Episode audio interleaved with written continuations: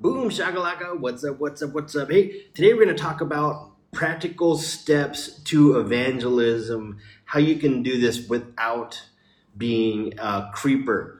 My name is R.K. Castillo. I'm part of a group of followers of Jesus who have said yes to the Great Commission and the Greatness Commission. The Barna Research Group found that 51% of Christians have no idea what the Great Commission is. We will change that. We believe in finishing the Great Commission by reaching every person with the good news of the kingdom of God and discipling all the nations. We do this by living the Greatness Commission every day.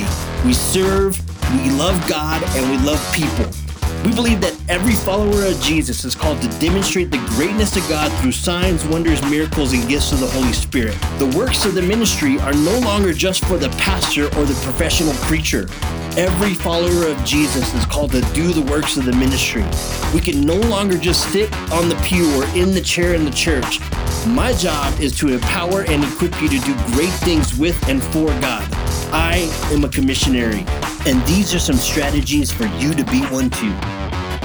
Now, when it comes to evangelism, I don't know if there's a, a, a step-by-step step one, two, three, four. Person gets saved, they go and change the world, right? Uh, I see it more like a pathway, like a roadway, and um, every single person uh, is somewhere on a path, and depending on where they are on that path, will determine how you start the conversation, um, what you say, how you say it, when you say it, uh, etc. Now, for me, if you're going in cold and you want to reach someone in the most effective way possible, the best way to start, I think, is with what we call the miracle question, right? Why miracles?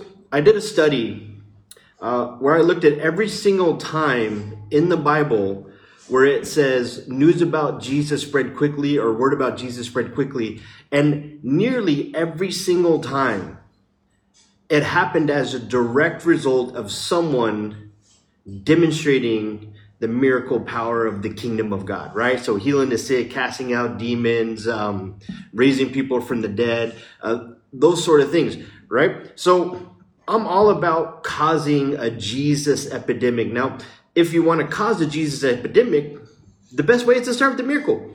Man, so we start off our evangelism process with the miracle question just because uh, I want to I want to see God come and move in this person's life in a way that makes it really easy for them to believe that the Father is good, right? So we start off with the miracle question.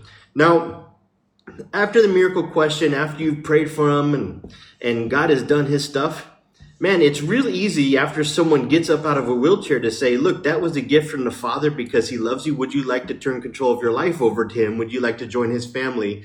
Be a part of a family that's going to make the world right again, right? It, it, it makes it um, I mean, much easier because now they know that God is real because He just literally impacted their lives, healed them, set them free, etc. Right? Now, after we do the miracle question, we jump right into uh, our miracle story about how God impacted and changed our lives and and um, why we follow Him. It, it's our testimony, our story of how Jesus came in and impacted and changed our life. Right? Then the next story down the pathway is what I call your who is Jesus to you conversation, the who is Jesus to you conversation, right? Uh, I think it's the most important question that you'll ever ask yourself, that you'll ever answer in your life is this question of who is Jesus to you, right? Matthew 16, Jesus is sitting there talking to disciples. He says, Who do people say that I am? Right? And then he looks right at him and says, Who do you say that I am? Right? So your answer to that question is is uh, is the most important um, question and answer that you'll ever ask because it dictates how you live. So this is one of my favorite stories to have with people uh, who don't know Jesus. I, I, like to talk to them about who Jesus is to me as a person, not as a religious figure who lived 2,000 years ago, but as my best friend, what he's like, what he isn't like, why is he good? You know, I love talking with people about who Jesus is, right? So that's the second conversation I love to have with people. Now, the third one is the good news of the kingdom of God, right? And the way the way uh, we train people to to do this is by following a framework that I call good, bad, give, go. good, bad, give, go. It's uh, God is good. He created everything. When He looked at it, it was good. If you look around, somehow it became bad. How did it become bad? Share the story about how people decided to walk away from God's ways, and because of that, all this bad came on the planet. Jesus came to show us how good the Father is. He dealt with this bad by dying on a cross, raising from the dead. And because of that, He can now send us the Holy Spirit. When we're filled with Him, He sends us to go and make the world right again like it was good in the beginning, right? Good, bad, give, go. Right? So that's the process um, that we follow, that we like to teach in. Um, in the story evangelism process, right? The practical steps for evangelism. You just go along this pathway, right? You got your, you got your, your miracle story. You have your who is Jesus to you. You have your good, bad, give, go. But what happens if they say no?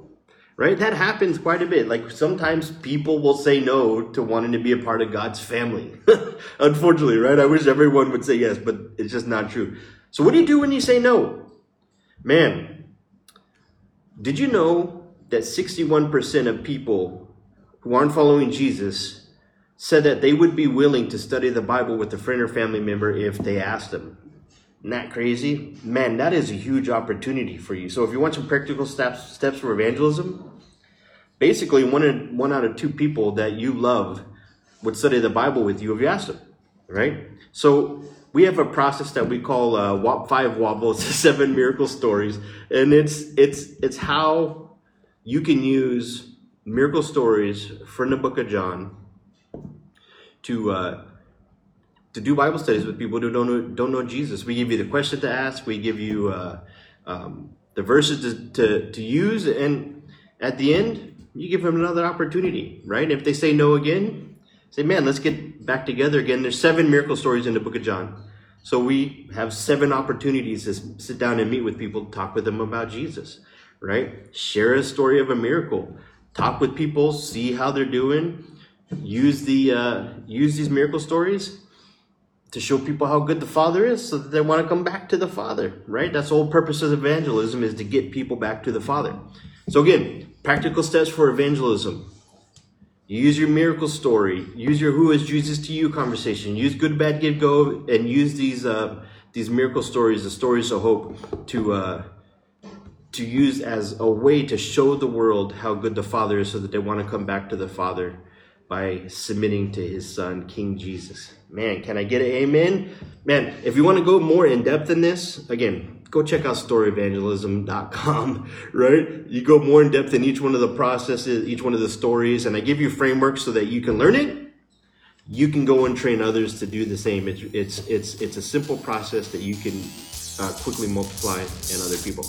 All right, all right, all right. See you guys in the next one. If you'd like step by step tools and trainings to help you finish the Great Commission, head over to purposeconcept.com where you'll find tons of free resources.